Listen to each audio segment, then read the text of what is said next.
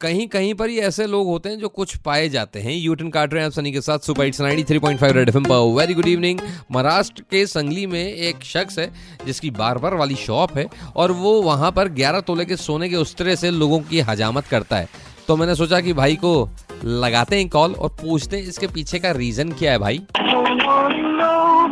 राम भाई नमस्कार मैं सनी बात कर रहा हूँ रेड एफएम से। बोलो सर। अ, मैंने सुना है कि आप 11 तोले के सोने के उस्तरे से लोगों की हजामत करते हो। हाँ सर। कैसे दिमाग में कैसे आया आपके कि 11 तोले के सोने का उस तरह बनाया जाए और उससे हजामत की जाए? ऐसे ही मेरे पास इमेजेस आए थे व्हाट्सएप पे गोल्ड का उस्तरा और गोल्ड की कैची के इमेजेस थे। तो मैं सोने का दस तोले का पेन ये करने वाला था गोप करने वाला था सोने का। तो मैंने देखा तो ये गोल्ड का उस्तरा है तो मेरे सलून का भी नाम उस्तरा है। अच्छा। तो मैं गोल्ड का उस्तरा बन, बनता है कि नहीं ये देखने के लिए मैंने पहले ट्राई की थी दो तीन जगह। फिर बाद में पता चला कि ये चंदू का सारा वाले मुझे बना के देंगे तो यार आपके तो दुकान में भीड़ लगी रहती होगी सोने के उस्तरे से हजामत कराने के लिए?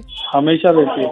और मैंने सुना है कि वेटिंग पर भी रखते हो आप एक एक महीने तक लोग बाग वेट करते हैं आपके लिए यहाँ पे हजामत उतना बनाने की वेटिंग नहीं है अभी उतना वेटिंग नहीं है सर उस तरह ये सिर्फ़ सोने का आपके पास या और कुछ और भी आइटम है? नहीं है सोने का उस्तरा ही है यार कैसा लगता है जब आप आपके हाथ में रहता है सोने का उस तरह? बनाने वाले को ज़्यादा मज़ा आता है या बनाने वाले को मज़ा ज़्यादा आता है? बनाने वाले को भी आता है और बनाने वाले को भी आता है। अच्छा दोनों बना रहे हैं एक दूसरे को?